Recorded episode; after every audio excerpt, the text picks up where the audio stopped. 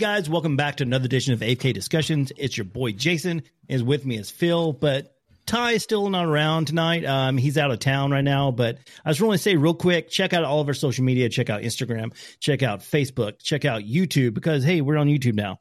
Look at us, we're big boys.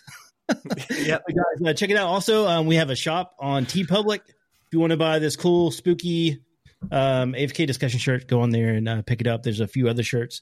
My favorite one on there, guys, is I have 99 problems, but a ghost ain't one. So, you know, go check that out. Uh, so, um, also, we have Gina Black here with us tonight from uh, She Haunts. How's it going? It's been going great. Thank you guys for having me. Awesome. Yeah, Yeah, absolutely. Absolutely. Yeah, I, I was excited. It was one of the first people I thought of to have on the show as a guest um, because I've been following you for a while. You know, you're awesome investigator and you have a lot of cool different ways that you investigate that is a little bit different than other people. So I thought it was a no brainer to have you on and, and talk about all the things that you do and all that stuff. So before we get into it, would you like to tell people where they could find your wonderful work? Absolutely. I'm at She Haunts on all socials, uh, Instagram, TikTok, and you guys can see some of my work if you go visit my my profile. There's a link, and I have some YouTube videos. There are some a link to my blog, and you can check out all the spooky ooky that I'm up to. That's Awesome. awesome. And you newly just started a new paranormal group as well. Why don't you tell people about that? Yeah, so my new paranormal team is called Afterlife All Stars, and we're located in South Florida. We frequent areas in Fort Lauderdale, Miami, and beyond. And we're just a bunch of really cool people that enjoy the paranormal, and we teach others how to investigate. And we just love the community, and we want you to join us. So if you're ever in town, please give us a message, you know, send us, you know, your information and and you can join us on an investigation. That's yeah, awesome. that's cool. And you guys actually do events as well. Absolutely. and, and you, why don't you tell people about that? Because I think it's an interesting um, way that you guys do it. Thank you. So we partner with museums and historical locations to just help them out with getting their name out there and uh, creating a little bit of awareness for the paranormal events that happen. And we so we invite guests to join us on investigations. We give what we call a paranormal boot camp, where we showcase all of the latest investigation equipment and we teach our guests how to use them and then the guests can join us on an actual hands-on investigation. The ticket prices are usually anywhere between 35 to 40 dollars so it's pretty affordable.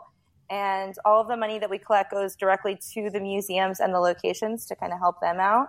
And we hope that our guests can enjoy the history the location and find a newfound appreciation for the paranormal Yeah, that's awesome. No, that's I think it's a great thing that you guys are doing, especially when you're giving back to the locations themselves. You guys are building a great repertoire and like uh, relationship between those locations, and I think that's important too. Um, so that's really cool. And you guys are based in like South Florida, right? Yes. Yeah. Cool. So Awesome. Miami, Fort Lauderdale, and we're starting to creep a little bit further north, but this is our home base. So um, it's and it's always beautiful weather. So if anybody wants to come visit, this is the time.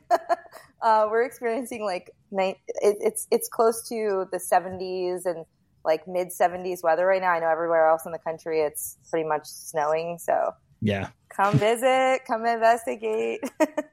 Yeah, that's awesome. I always love going to Florida. I'm always good to go to Florida at least once a year for sure. Um, and every time I go, I definitely always try to investigate for sure. Um, Florida's got some great haunts for sure. Um, but yeah, I mean, I have so many questions. Jay, do you have any questions? Uh, that, I mean, because I'll just keep on going and going and going. But do you have any questions for That's Gina fine. specifically? You can keep on going. Um, No, I, your stuff's pretty awesome. I've been I've been uh, looking at your blog and stuff, and I am really intrigued by the Devil Tree. I watched that video um, that was out there, and it, it's very intriguing. And um, Phil and I was just talking about it, like you know, we did we saw you did like an Estes method, but with um, drawing with the automatic writing or whatever, and uh, that's cool. I kind of I want to hear some about that, and you know, just yeah, super the in fascinating. general, 'cause it's it's very very Mhm. fascinating. Yeah, Thank you. I, I've actually so this has been my I want to say fourth or fifth. I'm, I lost track. Uh, investigation at this location, and uh, and it is it still fascinates me every time I go because every time I go we have a wild investigation, and I want to just. It's funny you brought this up. My one of my most profound experiences as an investigator was at this location the first time I went, and uh, I'll talk a little bit about that and then about my most recent. So the first time I went to this location, I knew a little bit about the history. Uh, just a quick summary: the location is the murder site for a convicted serial killer known as Gerard John Schaefer. He was, a lot of people know him as the hangman.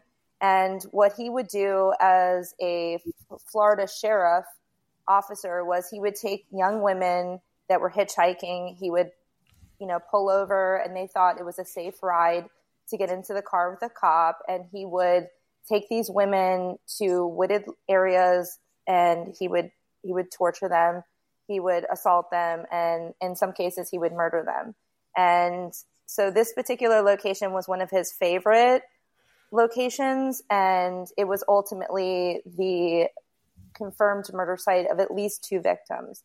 Although law enforcement does believe that there are more victims that were brought to this location, they just couldn't find the bodies and there was very little evidence to convict and indict him on additional charges. So the location now in present day is a small wooded area that is kind of like a park. And on either side of this park, there are, it's like new home developments. Um, so it's, it's kind of just odd. You know, you're, you're in a, a wooded area, but on either side there's homes. So the first time I went with my friends, we found the location and I did an Estes method. So I decided to sit up against the tree. Now, I was sitting up against the tree. I was wearing a tank top, and I sat during this Estes session for about maybe 15 minutes. And, you know, we went about the rest of our investigation. We ended up leaving. I arrived home that evening and I felt like I was severely sunburned. Uh, I you know, after showering, I felt my back was on fire. It was burning. And I asked my husband to take a look at it. I said, Hey, you know, can you maybe put a little aloe on my back? And he said, Wow, your entire back is really burned. But it was odd because the rest of my skin on my arms and my chest and my face, nothing else was burned. It was just my back. And I had been wearing a tank top. So even though tank top, you know, it, it's, you know, cutting out the sides it was just the back. And I thought that was really weird, you know, because I really wasn't in the sun. And even though you can still get sunburned when it's cloudy out, it was just weird because the rest of my arms were exposed. So why wasn't my face or my neck or my arms burned? And then I thought about it. I had sat up against the tree during this uh, this session, and it was a bad burn. It, I had to have aloe put on my back. I was experiencing chills as if it was a severe sunburn. So I went to sleep. It took me a long time to get to sleep. The next morning, completely gone. Hmm. Now, I'm a very skeptical person. I really tried to debunk this. I thought maybe, what if I was sitting up against the tree? Maybe there was something that was irritating my skin. Why would it get through my clothing? It was the entire back. It wasn't anywhere else. It just didn't make any sense. So you know, I had no explanation for this. But each time I visited this location, it it just it blows my mind the type of evidence that we capture. Uh, we've we've done EVP, we've we've had REM pods, we've had uh, EMF detectors detecting anomalies, and there's no electricity in the area, and we're getting insane spikes, temperature changes.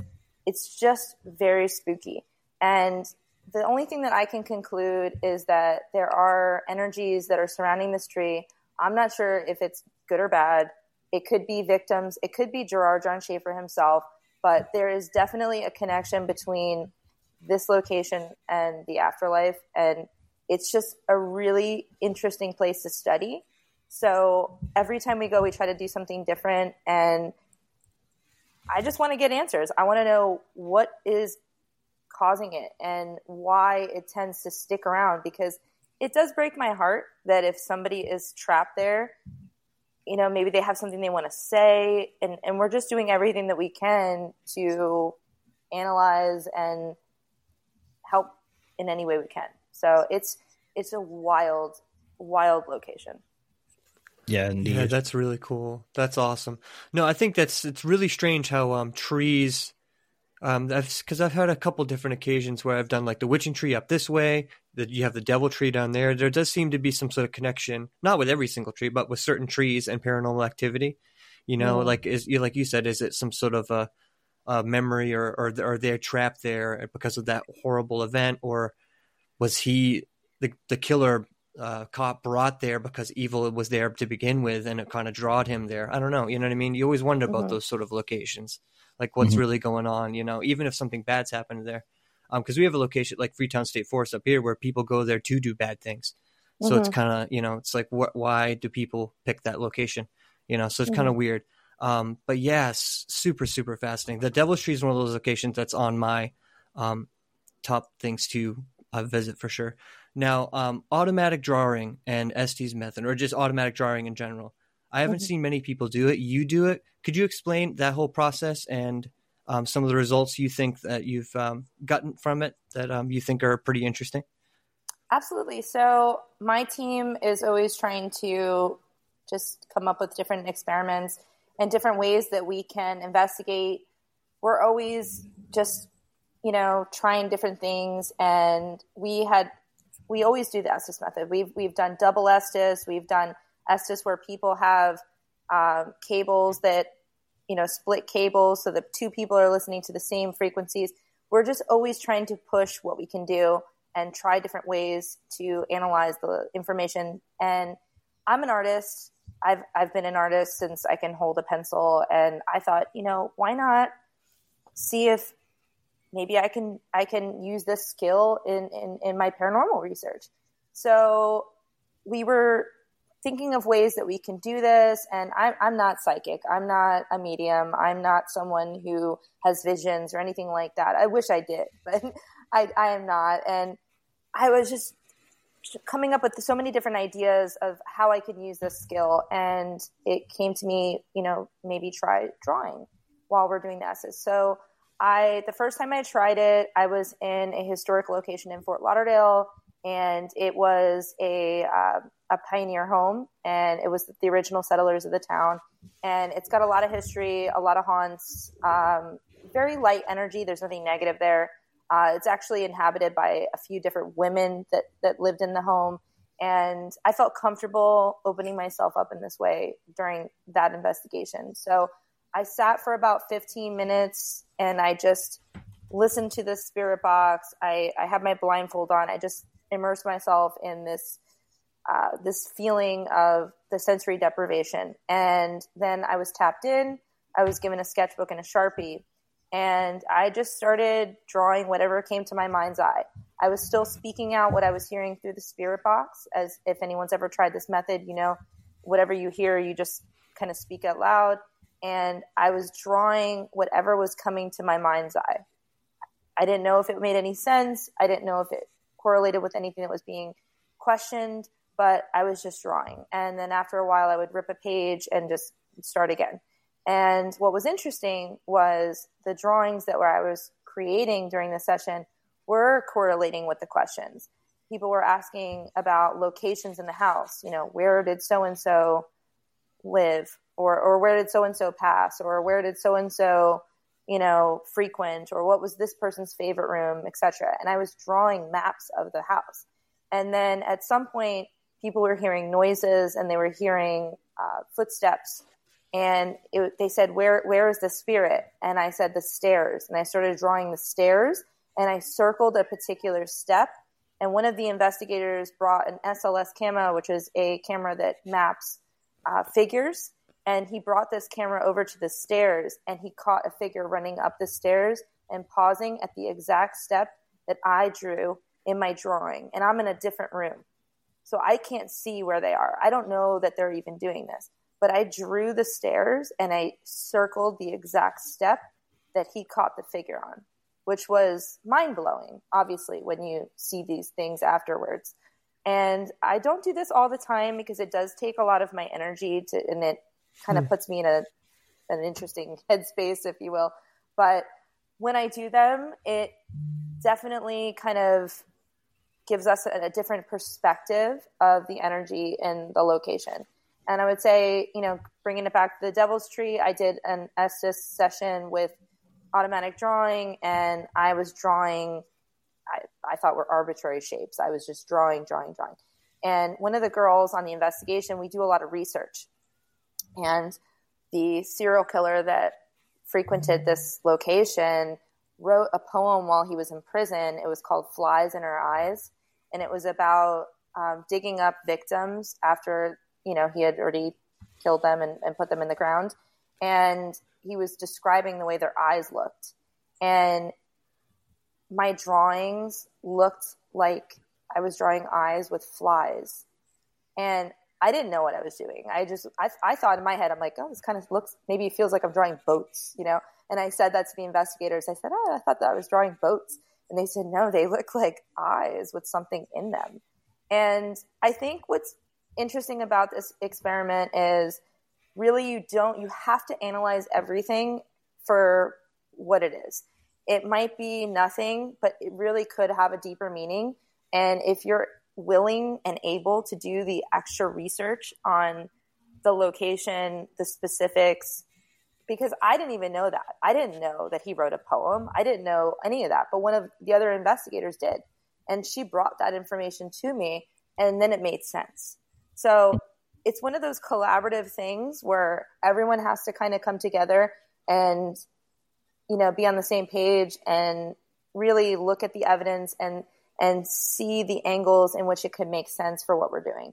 But it's pretty cool. And if anybody's willing to try it, we've we've had some other people that we're friends with and that we've had on investigations do it and we've gotten great results. You don't have to be an artist. You can I've had someone who says claims that they can't draw anything to save their life and he drew a picture what I thought was a face, but when we ana- analyzed it later, it looked like it actually said stop and we saw the letters coming together in this facial structure and it made sense with what we were asking. So i think anybody can really pick up a pencil or a pen and try that next time and, and see if it makes sense with what's being asked during the investigation. Yeah that's super super interesting. I love the connective tissues especially when you can connect the tissues between history and like the evidence that you catch yeah, and like and definitely like doing new things like you you guys did with that. I think is is how you grow for sure because you you know a lot of people get stuck in like the kind of same old mode, and that's not it goes with anything. Is for not just paranormal things, could be anything that you do. You can get stuck in like the way that you do things and stuff like that. So yeah, that is that is super fascinating. Um, that's uh, no. There is there any other sort of like paranormal things um, that you do that is maybe out of the ordinary that other people don't do, or is the automatic writing probably um, like the most interesting, like the most different thing that you guys do? Oh, I think that the automatic writing is definitely not as I don't see it as much, but I know a lot of investigators do use this, and a lot of psychics do it. But I'm not. I don't. I'm not a psychic. I just, for me, what I try to do, and if anybody wants to try this, as you know, maybe not being psychic too, um, you just have to kind of relax and and open yourself up to the possibilities because while I'm in this sensory deprivation, you're just hearing, you know, you're hearing this loud sweeping of radio stations and you're not seeing anything because you have a blindfold on. You have to relax yourself and and just listen to the white noise. And I don't know about you, but I don't know. Like I, I look up at the clouds. I'm one of those people that oh, I see a, an elephant, I see a dog, I see all these things. You have to just let yourself listen and and see what you see. And you can imagine and you can you can grasp ideas in that space. And maybe it makes sense maybe it doesn't. But it's an interesting experiment. I, another one that i do like to to try when we're investigating locations is i use two different paranormal devices.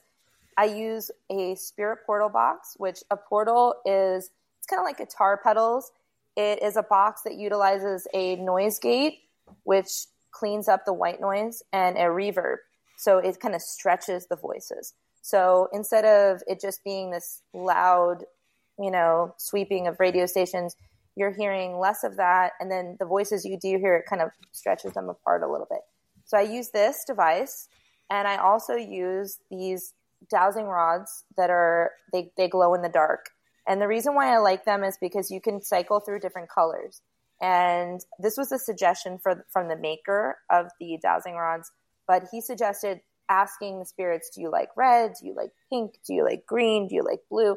You know, and like as you're using the rods, you're hearing while you have this the portal going, you're hearing voices come through that that say green or blue or I, I like pink, or you're hearing these voices that validate the colors of the rods.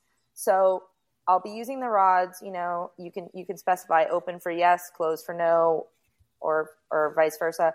Whatever you do, you have to kind of like lay the ground rules down and say, you know, please open or close for this or that. And then you're hearing on the portal different voices coming through. And sometimes it's easier for a spirit to communicate with the rods. Sometimes it's easier for them to speak through the portal, but sometimes it correlates. So you can say things like, "All right, I'm using the red. Can you point towards the door?"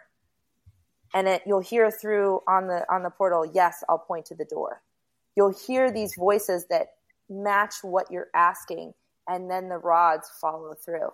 And this to me is really key because I don't want to just use one device. I want to have multiple ways to prove what I'm experiencing.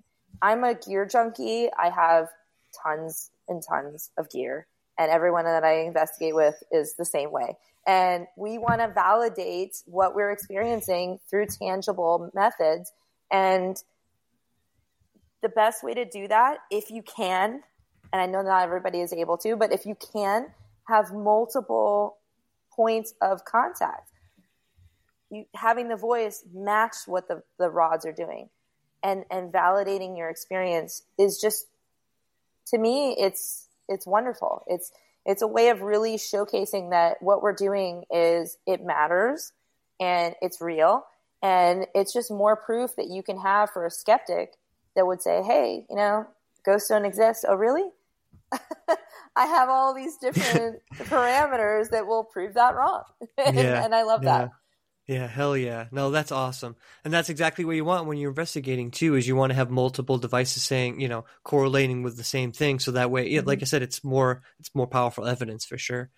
No, mm-hmm. that's awesome. So when did you get into the paranormal? Was this like a childhood thing? Was it more of an adult thing? Um, did you have some sort of experience that led you into this or just kind of a, a an interest that grew over time?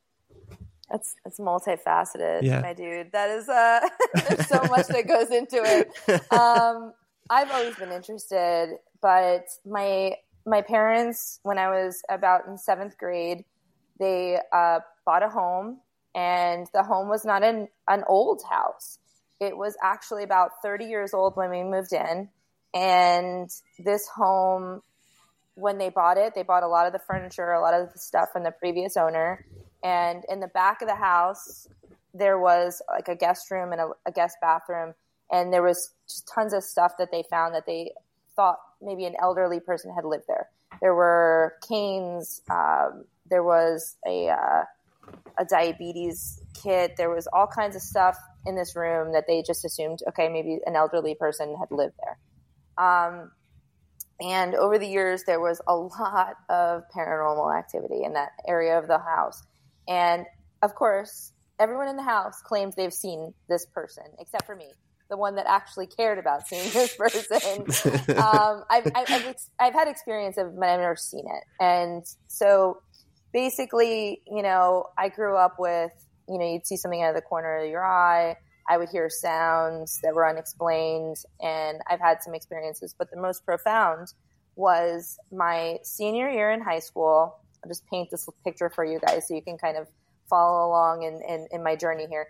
I had, I was, I'm a planner. Uh, I've always been, and I would always lay out my clothes the night before, so I knew what outfit I was wearing. And I had laid my clothes out. I had my my brand new Puma sneakers that were right by my door. I was in the restroom. I was washing my face. My brother was asleep. My mother was asleep. My father was in the kitchen. And as I'm washing my face, getting ready for bed, I hear this really loud boom, boom, just like this really loud sound. So I come out of the bathroom. I see my father coming running around the, the corner. And just a side note, my father is a very, very OCD Italian man that, you know, you think of, you know, from Jersey. They, they, they put the, the plastic on, on the on the couches and shit. Like we grew up with my father just loving everything about his home and everything was in a place and he would never do this. So we hear this loud crashing sound. My dad comes running around. I'm coming out of the bathroom and we see my sneaker on the floor. So we turn on the lights because, you know, it's late. And so we turn on the lights. We're trying to figure out what the hell happened. And brand new pair of sneakers. The laces are shredded. And the cat is freaked out. He's like underneath the, the couch. And we're wondering, okay, what happened? So we're looking around, we're looking around, and we notice on the wall about if I I'm, I'm five nine if I were to reach my arm up and touch the wall with the tippy top of where my arm can reach, there are two footprints on the wall. Two. So it's as if someone took the shoe and smashed it one, two into the wall. There are tread. I mean, this was before cell phones. I'm really dating myself. There was, we didn't have a phone in our pocket to take a photo, so we didn't take a photo. But two footprints on the wall. Now we're thinking maybe it was the cat, but really if the cat got his claws or his teeth or something caught in the in the shoe lace, he would probably knock it into the wall very close to foot level, you know, on the bottom, you know, below your knees. He would not be able to physically take that shoe six feet and smash it twice so hard that you can see tread marks on the white wall. It's just not possible. So we were both left with it's got to be paranormal because we know that there's a person living in this house that we can't see. So I grew up with that. That was something that was so profound, and it really just, no matter how how hard I racked my brain, I could not come up with a solution to what caused that. And I do think that, you know, as I got older, I was just more interested. I did have a few other experiences at different locations, but I was just so curious. I just I didn't understand it. I wanted to know more. So I would watch the shows. I would watch Ghost Adventures, Ghost Hunters, you know, all these programs. And I just wanted to see what they were up to. What were they doing? How did they deal with what I was experiencing? And, you know, throughout the time, I, you know, I got a couple of ghost hunting equipment. I got an EMF detector and dowsing rods. And, and you know, I would start going to locations and just messing around. And eventually I started doing investigations and I met my people and now I do it full time pretty much. So it's great. Yeah, no, that's awesome. No, such an int- like cause the reason why I asked that cuz usually I feel like paranormal people or people that do like investigations or into the paranormal, not every single person that people that actually like are really really usually have some sort of like experience that kind of leads them into that or like a deeper interest into it. Um, at least that's what I found. At least that's true for Jason and me, and obviously yeah. for you as well. Um, so yeah, that um, super super interesting. Um, Jay, do you have another question? Um, I just really relate because I, I, grew up in a haunted house also, and um, that really led me down this path. Um, I didn't start. It. I've only been on a few investigations, but the ones I went on were very very profound and like I'm like, wow, you know, this is like I because I was really skeptical of the spirit box at first. I was like, no, it's just it's just radio signals. But uh, you know, whenever you get like communications where they're actually talking back and answering questions, it's it there's there's no doubt in my mind now that the spirit box actually works and it is a real thing. You know. Jason, would that be the that's devil worship line? Would that be the moment that you were like, oh, you know what? Maybe there's something else going on. Yeah, yeah, that that's one of the big ones, definitely. Yeah, for sure. Um, so uh, one thing I did want to ask, since you've been investigating for a long time, how has your investigating style changed from when you first started till now? Are there things like you did in the past that you don't do now? Um, anything like that? Not really. I always kind of, I would say my personal approach, which I find, at least for myself, to be comfortable, is I, I don't antagonize. I don't, I don't kind of mess with anything. I try to be as polite as possible.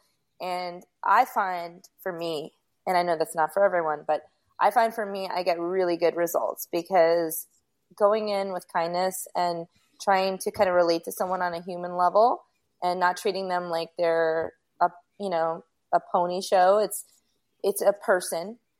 Uh, I I find that I get really good results, and you know a lot of people have fear surrounding the paranormal because they watch certain TV shows and they hear about demonic attachments and oh something followed me home and all this all this stuff. And I really think that it does an injustice to the field because it's not something to be scared of. And I, and of course there are places that are darker. I'm not saying every location is going to be light, but if you approach a situation from a good place and you put that kind of energy into it, I think that it really does matter. And I think that some other people that I've investigated with maybe kind of went in hot, you know, coming in with antagonistic, you know, styles and it doesn't end well. And mm-hmm. I think that at least for me, you know, I, I sort of, I didn't like that style and I would see that on certain shows and I sort of felt like, oh, why, why, are you going to go in there yelling yeah. and screaming? Um, but I, I, I, did watch uh, like Kindred Spirits and like the Ghost Brothers and some of these shows that they're a little bit more lighthearted and, and, and that really kind of vibed for me. But I do think that as far as like where I started with and where I am now, at first I was a little bit timid to try new things because I thought, oh, I can only try what I've seen and what is, is acceptable. But I think really just if you're in the moment and something's working, you know, you have to kind of go with it. And I know that sounds a little vague, but there'll be a night where the ghosts want to always mess with the REM pod and turn it on, or they only, only want to come through and touch the EMF detector, or they only want to come through and, and turn on the flashlight, or whatever they choose to do. And you have to just change your plans and redirect and okay, that's that's what you want to touch tonight.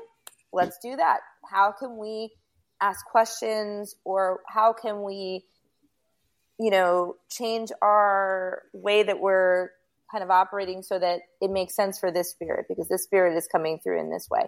And I think that when I first started, I just had this idea in my head I have to do this a certain way and I have to try these few different things. But it's always kind of thinking on the, you know, I think now it's always trying to, you have to go on the fly with what you're, what's happening in, in that place at that time. And I think that's being able to do that is a really good quality and if you try to force something and it's it might not work for you. So that's my only advice really is is you know if you're starting to notice that one thing's working over another just roll with that. And who cares if if you can't do evp or you can't do your spirit box session. Just roll with whatever the spirit is doing. And maybe you get a really great session out of it. Yeah no i couldn't agree with i couldn't agree with more especially with um being really nice. I got I've gotten told that I was really nice, and I always try to be in my investigations and stuff too. Because, like you said, I feel like it does no good, especially if you go in there that that way. It's, I don't know. It's just not a great starting point. I can understand if you go in really nice and then you get attacked or something, and then you're upset, you're attacked. Okay, like I get it. You, I I get that you're mad and you want to like go back in there and be mad about it, but like to go in like with that attitude is just like just the wrong such the wrong way to do it. Just, you're just asking for trouble, in my opinion, for sure. Um, so yeah, mm-hmm. I couldn't agree with more. And then what you said about changing on the fly, I think that's super important too. Absolutely, you know, because yeah, there is sometimes where you know, what, uh, depending on location or even the uh, the time you're there or whatever, they use the one device over another. So you know, just roll with it, and then you know, you'd be surprised what evidence you get if you just keep on you know, if you if you're getting something in the moment, just keep on going. It like you know, some people are like, all right, well, that's enough of that. Let me just go do something else now. It's like, no, dude, you're getting stuff right now. Just keep on going until it dies off, and then yeah, move exactly. on. You know, um, so yeah, no, that's super cool. Um, I have, uh, and uh, so what I want to know is, what's your out of all the investigations you've done, all the locations, what is your favorite location as far as to like just investigate or whatever, just favorite, most favorite. I don't know if you have one, but you know, that's a great question. Um, it is a really good question, and I I I really don't have to think about it too hard. Uh, so, I when I first started when I first got started with with investigating, and I do like to travel. You know, I I thought I just had to conquer the world and just go to as many places as I could. But the more I investigate, I do believe that if you're able to revisit a location multiple times, you can develop a relationship with a spirit or with the spirits in the home, or they become comfortable with you, you become comfortable with them.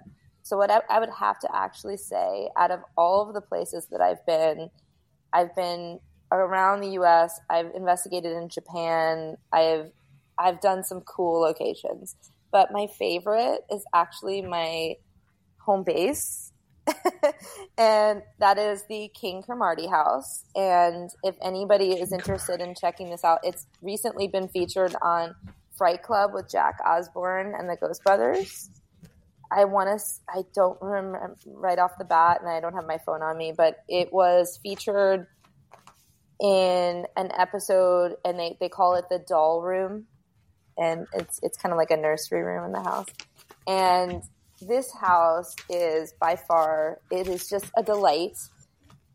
We investigate it as part of our uh, inve- events, and you know, as a perk of doing the events for the museum, they let us investigate pretty much whenever we want. So we're there all the time.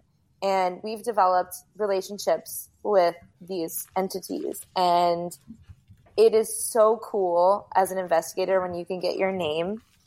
And I've gotten my name on multiple EVPs and they know me. They'll, you know, if it's said, who's your favorite investigator, we'll get Gina. And oh, that's awesome. We'll get, you know, all kinds of things. You know, my name will come up, and other investigators that I'm with too will will get our names. It's it's not just me, and but it's just so exciting when you can get that kind of validation that you're making that relationship with them. Mm-hmm. And I've gotten uh, just amazing, incredible EVPs. I've gotten names of people that have lived and, and passed away in the house. I've gotten names of people related to those folks that have lived in the home.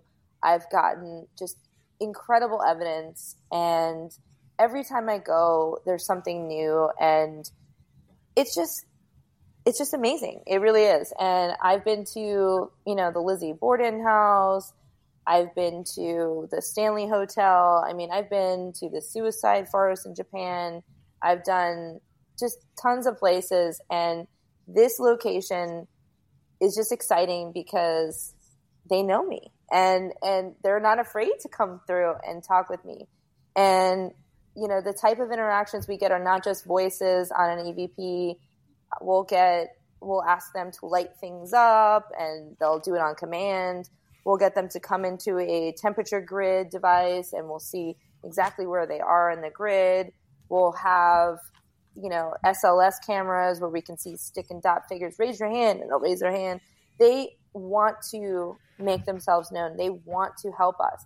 And we want to help them. We want to put their stories out there too because they don't want to leave. They like the house. They want to be there and they want you to know their story. Mm-hmm. And we just do our part to tell their story. And, you know, whenever we bring guests in, we always try to remind them, you know, please be respectful because these spirits, this is their house and you're coming into their house. And when the guests, you know, can kind of put faces to what they're experiencing. They see, can see the pictures on the wall and they can, you know, they know the names of the people. They too experience that. And it's just, it's incredible. It really is. Yeah, that's, that's awesome. Um, I was wondering, so we, Phil and I have experienced something numerous times. So on the SLS camera, um, we have gotten entities that are small, like little small entities. Um, at first we thought, oh, you know, it's just picking up, you know, like lines and trying to make a figure out of it. And they're usually on the REM pod, and but not hmm. always. We'll have the SLS. Sometimes they're there, sometimes they're not. So uh, we kind of debunk that. Um, and this one instance we had, it showed up on the REM pod and it was like moving around, looked like it was trying to activate it. And um, Phil like stuck his arm in the in the camera and it disappeared. And as soon as Phil put his arm out, it came back. And then we, uh, Phil put a leaf in there, and he's like, "Can you dance on the leaf? Can you stomp the leaf?" And it literally stomped and spun around like it was dancing on the leaf. It is. It was one of the most crazy things I've ever seen. But um, have you ever had an experience with like a little figure on like the SLS or anything? Only once, and we don't know who the girl is. She's also at the museum that we frequent, and the manager slash chairperson for the museum has seen her with his own eyes. So we know that it, there's so many people who have seen her. Uh, they previously thought it was they had a name for who they thought it was, and then Mhm. we debunked it because the woman that w- actually lived to be in her 80s, and this child is she's coming through. She's like four or five years old, and we don't think it's the the original person that they had had assumed originally. But this little girl, she's always seen in the lobby of the the inn, the hotel, the former Mhm. hotel, which is now a museum. And the manager sees her sitting in the seats around the front desk. And we have used the SLS camera, and she'll be standing in the doorway, this little tiny figure, and she'll kind of like, it almost looks like she's dancing, Mhm. and she'll disappear. And we can't, unfortunately, get her to interact with us, but that's really the only time we've ever seen her is in that lobby. And we've had things like the, you ever go to an old hotel and they have like a bell at the desk? Oh yeah, yeah. So when we come in, we usually ring the bell and we'll say, "Hey, everybody, we're here. You know, we're thank you for having us." You know, we sort of like introduce the night that way. Mhm. And we've had the bell rung, and we think it's her because she's always seen right by the desk. And um, so I don't know, but we've never been able to really get her for long. She only shows up for a split second, but she's tiny, so we think it's her. And she's I want to say in the relation to the door frame, she shows up as like four feet. Oh You know, really? Okay. little. Yeah. Yeah, like a little, like just like a child. So we were. Yeah. Talking, Yeah. I was telling her about the little figure we had Mhm. dancing on the REM pod. Um, Yeah, I'm yeah. actually see. Is this the? I'm going to. Do you You're think looking that's it a pukwudgie?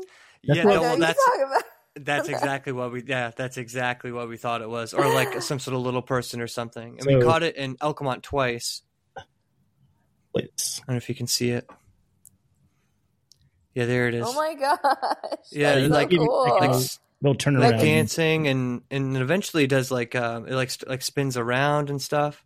It's like doing a little jig. Yeah, Yeah. that's exactly it. Yeah. And we when we put that leaf down on the ground, it started dancing on that leaf specifically. And then when we took the leaf away, then it was like all right, and then it jumped on top of the REM pod and was trying Do to you like that's a like a fairy?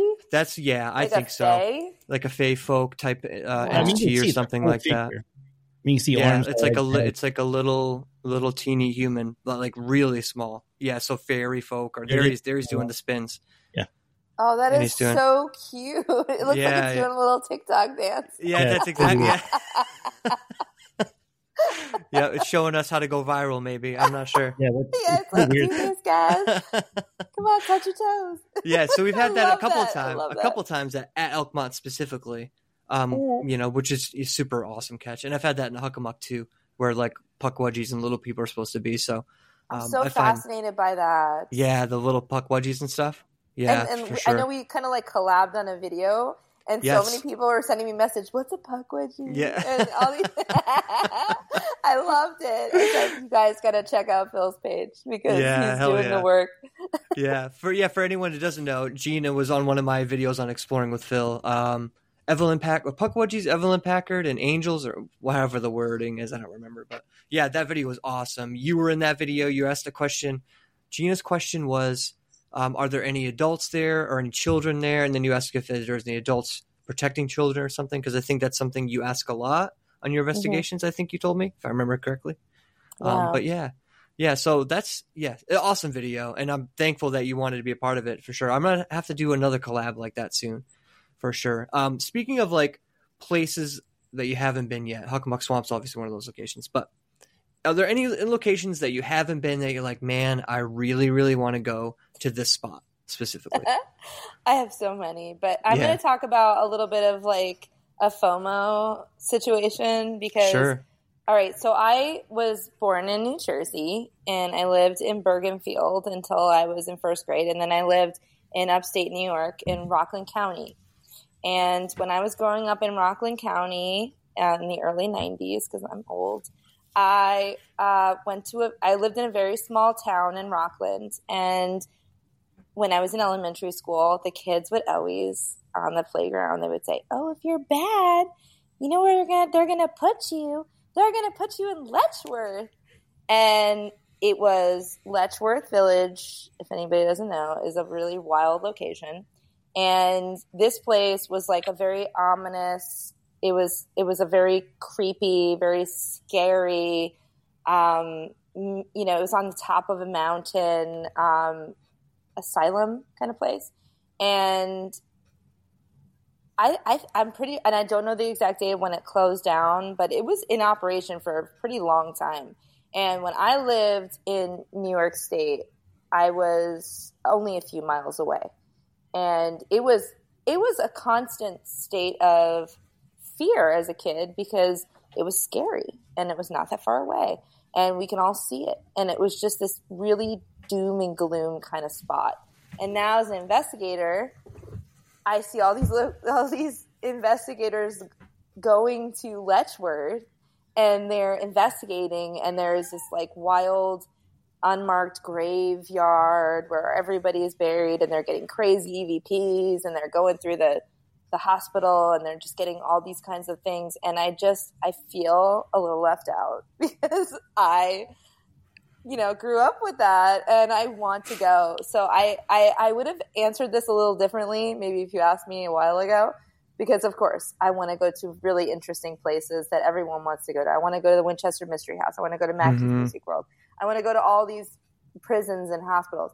But that place, because it's in my hometown, is somewhere I really would like to go. And I would like to make that happen in the next couple years. So I'm putting it out into the universe and you guys heard it first. Hell yeah. No, that place is awesome. And that's that's about like three hours away from where I'm at. So that's like in my range. Like it's a little bit further. I have to do be like do like a day trip there, but um yeah, that's that's one that's up there too. So if you ever go, let me know because I'll probably tag along. And because um, yeah, because that would be awesome. I mean, I would love to do a video. Yeah. It. it would be cool. Yeah. Um, but yeah, that place is absolutely incredible. Um, and I I heard it's even I don't even know if maybe I'm thinking of someplace else but I think there's even parts of it still that they still use, which I is weird. I don't know about that. I think I don't know. I don't I know either. all maybe shut down. Is it now? Okay, and maybe it's all shut down. I might be thinking of a different all, one. like abandoned, but yeah, that's cool. It's you know I lived in a very small town. I grew up in a town called Thiells in Rockland County, and I mean my town was so tiny, and it's just wild that it was right by us and now I, I, I knew it was scary as a kid, but I didn't understand the atrocities that were happening there. And what's wild is it went on for so long, and it's just such a dark thing to have so close to you, you know. Yeah, and for sure. you don't think that that, you know, as an adult, I'm like, wow, that was happening right up the street, you know. And hmm. it's just wild, you know. It was wild to me. So, yeah, for sure. No, that's that's a that's a cool place for sure. Yeah, and sad. Yeah, it, it reminds me of Pennhurst. yeah. that kind of way. Pennhurst kind of has that like dark, dark yes. past to it as well. Um, just like with abuse and all that other um, horrible yeah. things they did to those poor people. Um, yes. But yeah, which is which is why they're haunted, you know, um, which is yeah. so weird. Um, I was actually talking about this with someone else. I don't remember talking about how um, you know, you know how like negative things, either battles or atrocities or whatever, like create hauntings, and you know, you. Mm-hmm. But I was also thinking like, what if like positive things would also create some sort of positive haunt. You know, I think we're maybe me and Jason and I were talking about this one time. We're talking about like Disney World or something, right? Like, because mm-hmm. everyone goes to Disney World, everyone has a great time there. Like most of most people that have fun there. Yeah, you know what I mean. So it's a place where people have fun all the time, and over time, like, does that fun and that good, those good feelings, like somehow leave an imprint in that area. So if we ever investigated in Disney, would we get like, like sounds of people uh, riding rides or like you know what I mean. I don't know. You know mm-hmm. what I mean. It mm-hmm. just makes you wonder because you know with, with negative things there, there's always that attachment with hauntings, but you never really think about like positive places or positive things. Um, mm. but yeah, I just believe that. I do. Yeah, right. I really I, do believe that. Right, I think that not? people can revisit somewhere where they were the most happy in their right. lifetime. I completely agree with that. Right. It's just something that, like a lot of people just don't think about because a lot of people like to focus like on the you know negative aspects, but it's something to think about for sure. Mm-hmm. Um, something that you do that I think is really cool that a lot of people maybe don't do is you spend a lot of time um, visiting cemeteries, investigating in cemeteries. It seems like you like to um, go to a lot of different cemeteries. Um, yeah. What is your favorite cemetery that you've been to? Oh, that's so hard. um, I love cemeteries, and so I'm an artist. I know I mentioned that. I'm also a photographer, and what I like to do when I'm cemetery exploring is I I'm just fascinated with the art and the stylings of headstones. I'm into I I'm a it's if you ever go to a cemetery with me, you're gonna it, it's difficult to listen to me because I'm gonna go on and on and on. This this particular headstone is from 1900s, and everybody did this, and this means that, and you know. So I mean, I get excited, and I just I want to just it's more of for me. I enjoy the art, and I enjoy you know feeling the you know the feelings that you feel when you see uh, when you're visiting a museum. It's the same kind of place for me.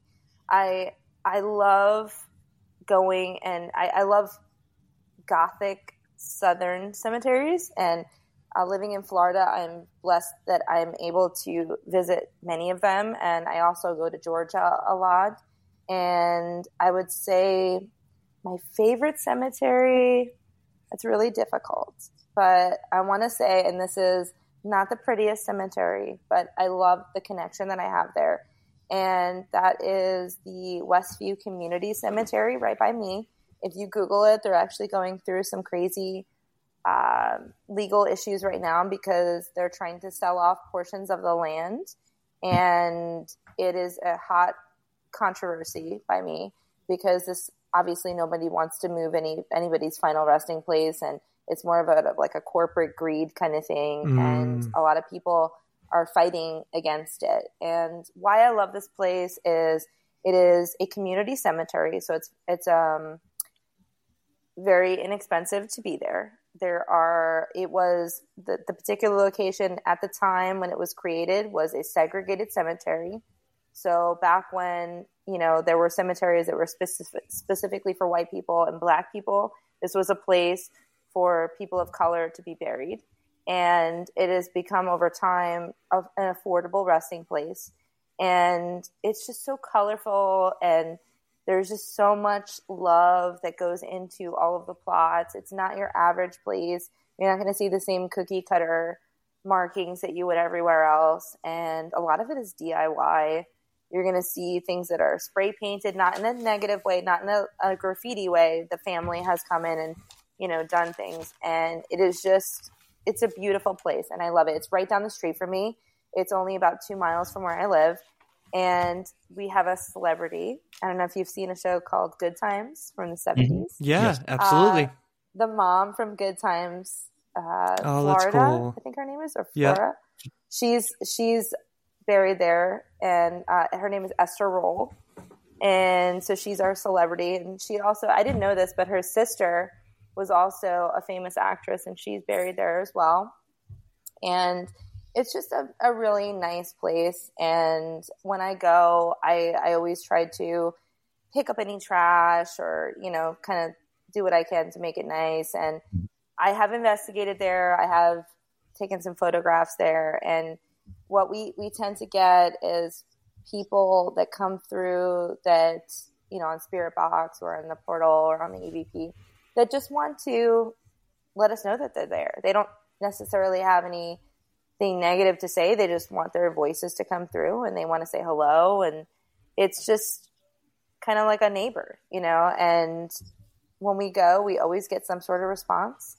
And it's just a, a really cool location. And it's not the most visited, it's not the popular place that everybody you know wants to go to. If you ever go, you'll never see anyone else there.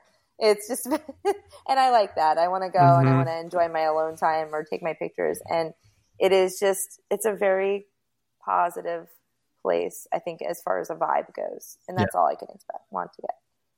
Yeah, you know, that's so cool. When you're talking about selling off the cemetery, I, the first thing that went through my mind was don't these people watch horror movies? This is exactly yeah. how horror movies. this is a recipe for a haunting. I know. Literally. Literally. Yeah. yeah. It's just what happened was at the time when it was built in, I want to say the 40s, and um, don't quote me on that, but I think it was the 40s. It was a vibrant neighborhood. So these people would come and they would, you know, it was a community cemetery. There's no nobody for profit there. Mm-hmm. And so these people would come and they would garden, they would, you know, trim the grass, they would take care of it. But over time, the homes were bought up and all these warehouses and other things started popping up around it.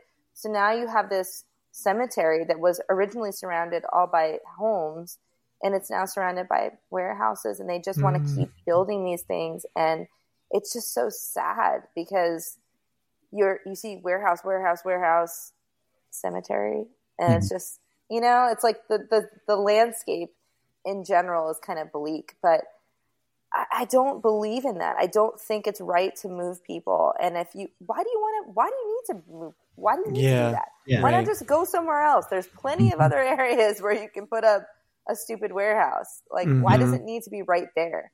And I, I think a lot of people agree with that. And it, it creates a negative energy and, and moving people is just, I, I don't think most people are, you know, their spirits are cool with that. It's just, mm-hmm. it never, I feel like it never is going to turn out well. No. Yeah. like, yeah. I no. mean, how many stories have like, you heard that turned out yeah. well where people move by, you know, like you, yeah, yeah definitely for sure. Um, and I would see, say want... cemetery. I mean, most you know, most of the older great plots are. I mean, they're all already disintegrated and in yeah. the, the ground forever. You know. Mm-hmm. So yeah. yeah. For sure. Do you have any cemeteries that are on your like bucket list of like, oh man, I, I really want to go to the cemetery? Yes, I I really want to go to Bonaventure, which is in uh, Savannah and there's a specific grave for a little girl. Her name is Gracie, and I think she was some sort of I'm not I don't remember exactly how she passed, but she passed from a disease, and I think her parents just kind of like dropped her off at a hospital, and they left her, and they didn't claim her, and the people of the town kind of created this sweet memorial for her and they sort of like immoral, you know, immortalized that, you know, that image of her, and they put this beautiful sculpture up, and people visited, and they bring her gifts and presents and stuff like that. And I just, I feel like I want to check that out. I, I love that kind of thing, but in addition to that, I also really want to do, and it's it's like neck and neck. I want to do the Hollywood Forever Cemetery. I have a friend that she does lots of, she's into like spooky stuff and she does a lot of events there. And what's really cool, even for people that aren't into creepy stuff, is they do screenings, like movie oh, screenings at the Hollywood cool. Forever Cemetery.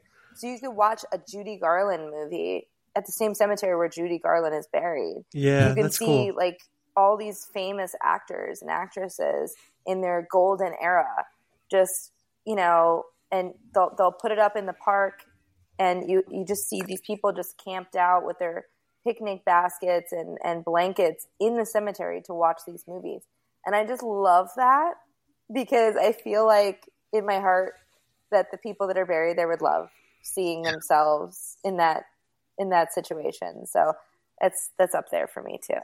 Yeah, definitely. yeah, no, that's awesome. No, cool. I think the cemetery thing is something that's definitely underappreciated for sure. So I, I, applaud you for like going out there and really, you know, bringing attention to like how beautiful these places are. Because every time I investigate a cemetery, I'm always blown away by some sort of uh, tombstone or like, you know, just the the detail that went into like some of these tombstones or the graveyards themselves with like the um, entrance ways and you know what I mean. They really did take care of and like wanted to really put their the best um, you know foot forward or like best would it you know what i'm saying um whatever i'm trying to say right now but um yeah just it's it's awesome the the detail and stuff that goes into the old cemeteries where like if you went to a new cemetery you're not going to get that yeah. like re- you know that really no. cool detail where you know what i mean it's just kind of like like you said cookie cutter basic. I mean not because people don't want to do it it's just like i mean the cost of funerals nowadays like right. my dad died a few years ago it was like 10 grand just for like yeah. a basic funeral. And it's like that's a lot you know for the average person yeah. to like you know so like yeah it's just it's a shame. But um you know i applaud your work because that's it's really cool for sure. Thank yeah. you. Like yeah absolutely for sure. Um so what's coming down the pipe for you this year in the future? Any projects that you want to um sh- you know break here right now um or anything down the road that you think um that um people want to know about so a couple things Uh, on the paranormal front, I am working with a TV show that is called uh, Dark Echoes Paranormal, and I am the Southern location scout for this TV show. You can check out their episodes on Amazon Prime. It is based right now, as far as the seasons that are available, in New England, and they are looking to expand uh, in South Florida. And I've been working with them, so check it out if you can. And when it comes to my, you know, personal work, I am doing a lot of work with local um, locations I have in South Florida where I'm trying to get into places that haven't been investigated, and I can't really talk about it just yet. But mm-hmm. I've gotten into a couple locations recently where I have the owners that are very interested in the possibility of creating a space for paranormal teams to come in and explore their historic locations. And I'm doing preliminary work to make sure that that's possible, that it's safe, that it is something that's going to work out. And so I'm doing some preliminary investigations. And hopefully, in the coming months, there will be an opportunity for people to get into some really cool places that maybe were, you know, on someone's bucket list. And so I, that's all I can say. And I'm also working on, so I, I'm, I'm a really big uh, thrift person. I love going antiquing and I like, you know, just I, I'm enamored with the Victorian era. And I, I am a writer for a magazine called Paranormal uh, Paranormality Magazine, and I did a story about the Victorian ghost phenomenon, and I just became really obsessed with the Victorian folks uh, and their love relationship with death. And I started collecting a pretty large collection of photography, of postmortem you know, and and otherwise uh, different things made from hair. I have wreaths. I have jewelry. I have all kinds of crazy stuff, and I am thinking about expanding some of my collection to an online store. So that's coming down the cool. pipe. That is and awesome. I have some pieces that may or may not be haunted, may or may not be verified, because I'm using my ghost hunting equipment with my collection, and I'm getting some interesting responses. So I want to make sure that before I put anything up for sale, that it's safe. And uh, I, want, of course, wouldn't want to pass along anything negative. So I'm kind of seeing what is good and what is not. And uh, I'm going to put up some items up. I know a lot of people are interested in that kind of thing. And it's going to be very well labeled as such. And, you know, uh, maybe something might be haunted for me, might not be haunted for someone else. But at least I can provide a little verification in the sense of EVP, spirit box, EMF, and you know, just kind of go through all of my various equipment and with my collection. So that's coming too. And I've just been really exploring with my new paranormal group. I'm a co-founder for the Afterlife All Stars, and we're trying to just get into some new locations and you know, kind of put out some content for everyone to not only show the paranormal, but kind of bring people into the fold. You know, we really want people to investigate with us. We're trying to create an inclusive community. And I know a lot of, you know, at least when I was trying to break into the paranormal world, I found that everybody's kind of exclusive. Oh, we don't know you. You can't, ex- you know, investigate with us. We're a team. We're so cool. You know, there's a lot of that going around, and mm-hmm. we're not that at all. We want people to come with us, investigate, you know, and and really just join into the fun. So there's a lot going to be coming in with with that, and I'm just super excited for all of the new ventures of 2024 and hopefully i'll be able to get up to letchworth and i'll be giving you a call. Yeah hell uh, yeah so that's on hell my yeah. radar. Yeah that's just awesome. you know all things paranormal. Yeah for sure. um, real quick if if I'm ever in Florida, I'm definitely gonna hit you up because I really let me know. really want to go out because you. I mean, this places you talked about, I, am like, I got to go there and check that out. Yeah, dude, You're the Devil Trees. Oh, the Devil Trees have been on my radar for a long time, and just watching Gina's stuff all the time. Every cemetery she goes to is pretty sick. So yeah, uh, so there's a million spots in Florida. Yeah, there's I, a lot. I have one more yeah. question I have to ask before we get off here. So I I'm really fascinated by the suicide forest in Japan. You said mm-hmm. you mentioned that you investigated there. Can you go into a little bit about that real quick? Absolutely. Okay. So I've gone to Japan many times. Uh, I want to say I, I, honestly lost count. I think it's like seven or eight times I've been. Wow. Um, my husband's band plays over there, so I kind of that's awesome. Help out with the merch and such. But we've been to the area, and I will say it was a very eerie experience. I did not bring equipment with me. We were in it's it's it's around Mount Fuji, mm-hmm. and um, so we went to the area and when we arrived, we were walking around, and um, all I gotta say is we we kind of like stepped into the forest. We were walking around. We were on a trail, so we weren't just you know we we didn't want to go on unmarked trails. We were on a trail, and as we walked in a little ways, it, I swear it was so creepy because as you walked in, it's almost like the sound dulled the sound, and you know the sound of a forest, mm-hmm. the bugs, the birds, the chirping, the, the sound of the wind going through the leaves. You can kind of close your eyes and picture it. Now imagine something just kind of like sucking that sound out, like shh, it's gone. And it was silent. And so we're walking around, and I just felt uncomfortable. And I mean, I wasn't expecting it to be like this beautiful, you know, I mean, I knew where I was, but we didn't go that far in, and I just felt odd. I didn't like it. I didn't feel good. And I sort of said to my husband, I'm like, are you like, are you feeling a little off? And he said to me, I've been feeling off since we got out of the car.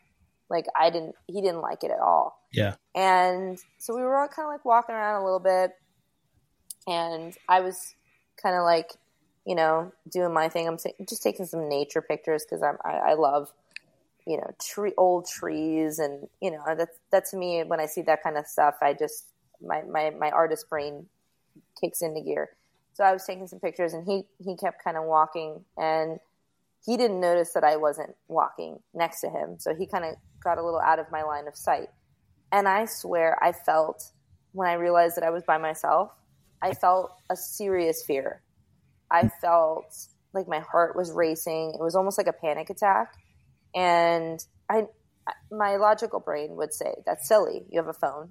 He's probably right up there. You know what I mean? Like, just walk a few steps forward. But I froze. And I was just kind of just very uncharacteristically nervous. And I I was I was getting a little clammy. I was I was just my heart was racing and I heard him. So I was able to kind of like walk a little ways and find him. But I felt in that moment like I was all by myself. I was lost. And I don't know, I really can't say for sure because I don't want to say I tapped into someone else's feelings, but that's not like me to feel like that. Mm-hmm. And logically speaking, I knew that he was only a few steps in front of me. I just couldn't see him. And but in that moment, I felt like I was all alone. I was lost and I was scared. And it just didn't make sense. And when I found him, I said, "We are going. We're going to go. We're we're leaving. you know, like this is done." Mm-hmm. And and we we did land up going. We didn't see anything. I know there have been you know some YouTubers and people that have gone out and like you know seen bodies. We didn't see anything like that, but we also didn't really go that far in. We were sort of like on the outskirts. Um, I will have to say that the Japanese government does do what they can in that situation to try to you know combat that situation there are and there is a lot of signage too but people do go camping there and there are different colors that they will post around their campsite to kind of like let you know how they're feeling. Um, there are different colors that mean you know just leave me alone or i need help and there there are different colors that they'll put up like a flag or something. And I think that the Japanese government in that area does do their best to kind of work with them, you know, mm-hmm. try to help people out. But it's just one of those things. It's such a big forest that you can't really help, you know, you can't really know everybody that's coming in. And it's just a really sad situation. And, and, and it's one of those countries that I don't think they're addressing mental health like the United States. It's just not the same, and people really just, you know, they're they're feeling a lot of pressure, and Yeah. it's just really a really sad thing. And I didn't feel compelled to investigate. I felt like it was not a good place. I, I don't want to investigate there. Yeah. I just I felt what I felt, and that was that was it. I wasn't going to bring in any equipment, but I think if anybody does go there, that you have to be really really respectful because it is one of those places that there's a lot of emotions, uh, and and you don't know exactly what people are feeling, and it's just it's sad. It's just a Mhm. very sad place. It's a kind of a downer, but I, I I do hope that you know now that a lot of people know about it and are talking about it that hopefully because it's becoming more and more of a conversation topic that people can realize that they're not they don't need to go there you know it doesn't need to be the end end all be all of, of, of their situation so i don't know. It's it's it's kind of a, a, a bummer but the area itself is is absolutely gorgeous. Um, it's it surrounds mount fuji and the the area has so many so many beautiful you know nature areas that you can go you know in in a, in a cave. You can go spelunking. You can go you can climb Mount Fuji. There are some other smaller mountains in the area. I, I personally did Fuji and I'll never do it again um, it was very freaking intense and Yeah. I'll never I do it again I bet. I bet. um, but like I love that area and I love the people there and I love the food and it's just it's magical in that sense and I I just I hope that anybody that goes there, you know, I know there's there've been some controversial YouTubers that have gone out there and I just I just hope anybody that wants to visit just does it respectfully. Yeah, absolutely. Absolutely. No, this has been great. Now, before Yeah. you leave, I do have to ask Are you into any other paranormal things besides just like paranormal investigating and ghosts? Do you are you into aliens? Are you into conspiracy theories? Or is it just, you know, because some people are into a lot of different things, or some people are just like kind of like narrow focused in on one thing. So, what about you? So I, when it comes to aliens and cryptids, I'm very open minded. Um, I do really, really believe that there are aliens, and that I, you know, even the government has come out and they're they're being transparent about it at this point. So at this point, you know, I feel like at this point, if someone doesn't believe in it, then they're being a little closed minded. But I have not had any experiences, and I would love to see something from a distance. I don't want to be abducted. um, but you know, I, I love that, and I, I think it's interesting. Um, cryptids, you know, I, I, I also am on the same thing. I think that there's just too much out there for it to be faked at this point. It's like when there's smoke, there's fire. You know, everyone has videos. Everyone has, you know, dash cam. Everyone has, you know, ring cameras. Everybody has these things now that we didn't previously have, you know, circa 10 years ago. And nowadays there's just more and more and more content coming out. And it's just, it's becoming to a point where you can't really dispel those rumors anymore. And I have a lot of theories about that. I'm not going to get into it, but I think that it's it's fun to talk about why why do we see these cryptids? Why do we see these creatures that you know how are they there? And so I get into those kind of theories. Um, I'm not a big conspiracy theory person.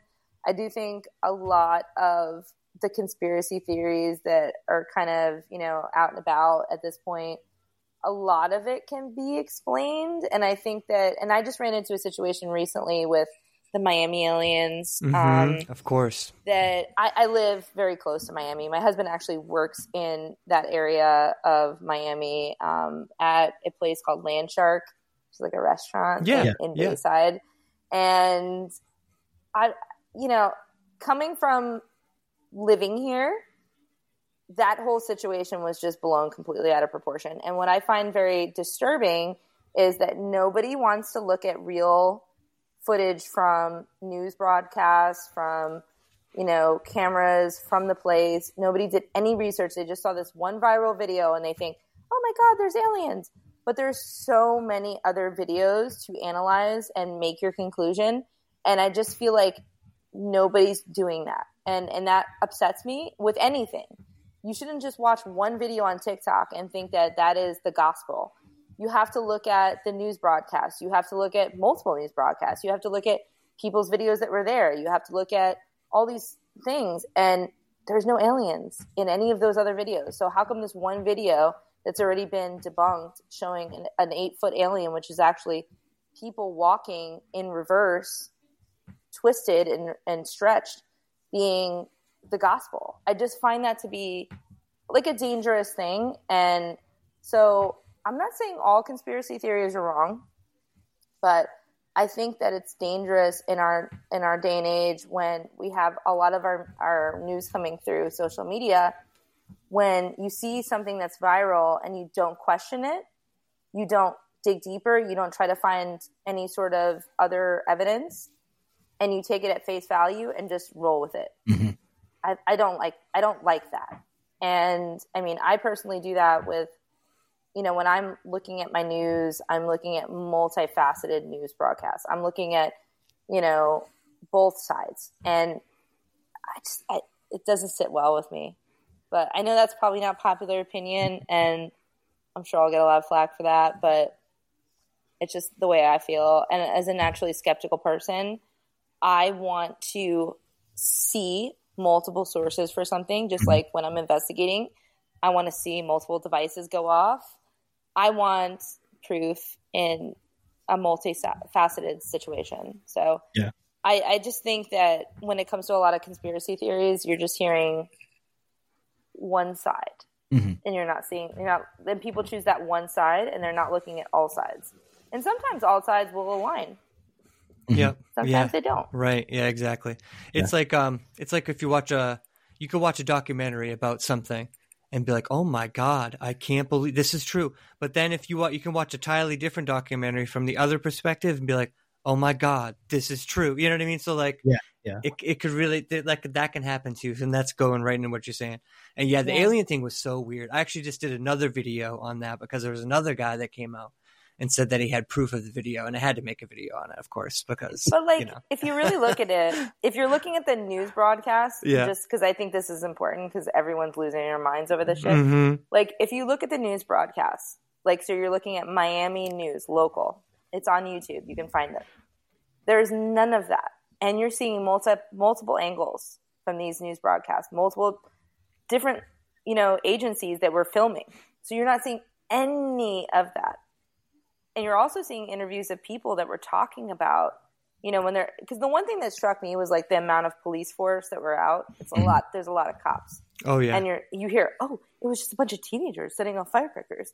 But then when you really look at it it's like mm, these teenagers are not really teenagers they're like 19 20 year olds there's like 50 of them and they're beating the crap out of adult men mm-hmm. like yeah. beating the crap like all right 50 imagine 50 19 year olds and these these are not kids that like when we were kids they just like hung out at school these are kids that have been going to the gym yeah like mall rats just like, yeah yeah yeah these kids are like swole yeah, and they're yeah. beating the crap out of random men that is something you want to call the cops about yeah and couple that with setting off fireworks inside a mall which sounds a lot like, like in this gun- day and age yeah. gunshots. Mm-hmm. so these people are hearing the sound and they're locking their doors in the in the stores and in the restaurants because they don't know if it's a mass shooting.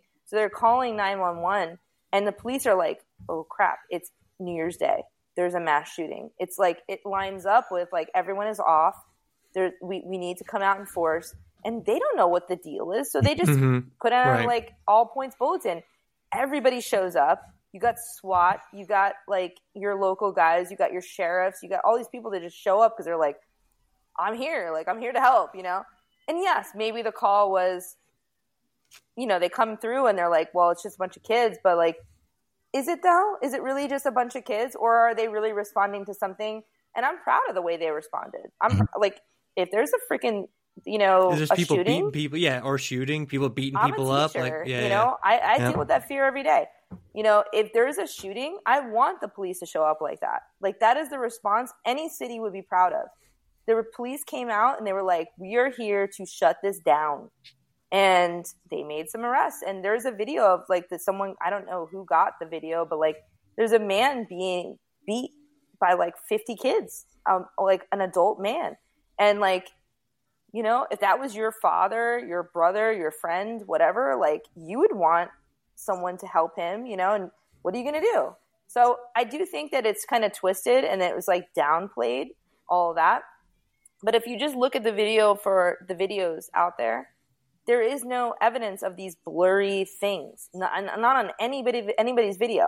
And then you would think, out of all of the cops, out of all of the people that were there, how come nobody took any pictures? Nobody took any videos? We all have a phone in our pocket. Everybody does. Mm-hmm. So, and then they're like, oh, well, they're blocking the cell towers.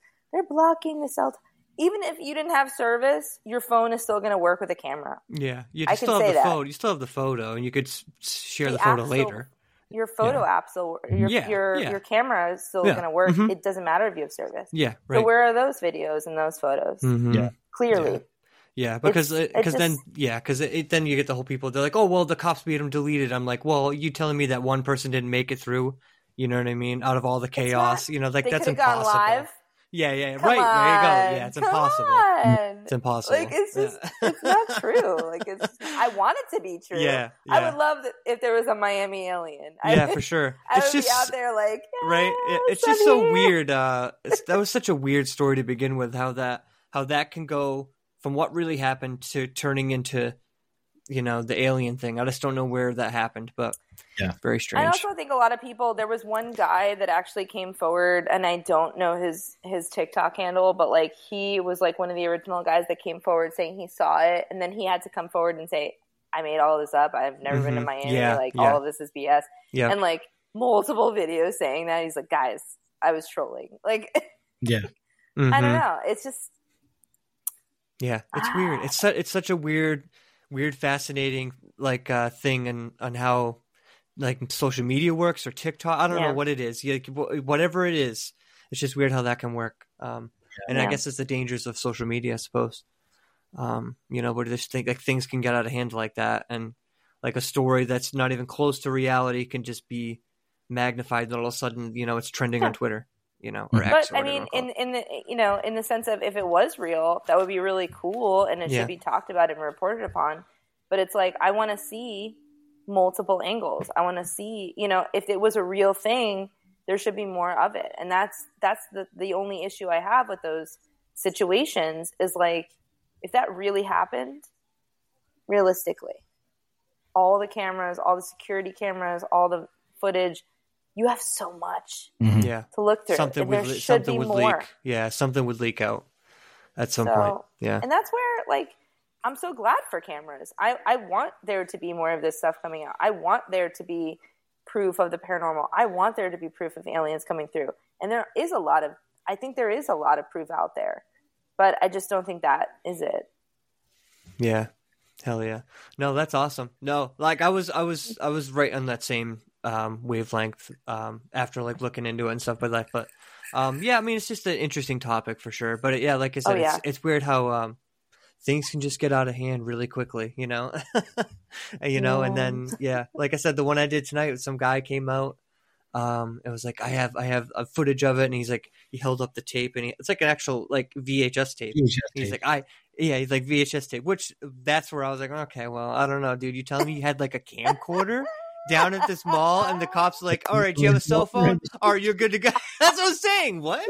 So like, you know, it's just I was like, okay, oh, all I right. have to watch this. Yeah, I'm i just posted today. You have to check it out. Like, I'm gonna check it out. Yeah, I didn't do a uh, reaction to what I think it is yet. I just wanted to get it out there because I saw it and I was like, oh, I have to get this out there. But yeah, that's awesome. yeah, pretty funny. I was like, oh, yeah, but yeah, um, no, it's been great having you on. Absolutely Thank awesome. You. Thank you for coming on. It's been an awesome discussion. Why don't you plug um, where people can find all your stuff? So I am at She Haunts on every platform. Please check it out and send me a message. Let's talk paranormal. Awesome. Awesome. Very good. Yeah. Thank you so much for ha- uh, joining us, and um, we'll have to have you on in the future. Yeah, I would definitely. love that. Thank you so awesome. much for having me. Yeah, definitely. All right. Thanks again. And um, thanks, guys, for listening to AFK Discussions. Like I said before, you can find us on all social media Instagram, Facebook, YouTube, wherever you do social media. We're on X. Um, we have a TikTok, but we don't really use it that much. Um, and Phil, where can they find you? They can find me at Exploring with Phil. This week, I'm going back to Connecticut. I'm actually going to Union Cemetery, which the Warrens made famous by uh, capturing a lady, a white lady, um, in the cemetery. Um, a lot of great paranormal evidence. Also, shout out to Mad Explorers for showing me that location. So, this Thursday, 7 p.m. Awesome. Thanks again, guys. Thanks again, Gina. We'll see you later. Peace. Peace.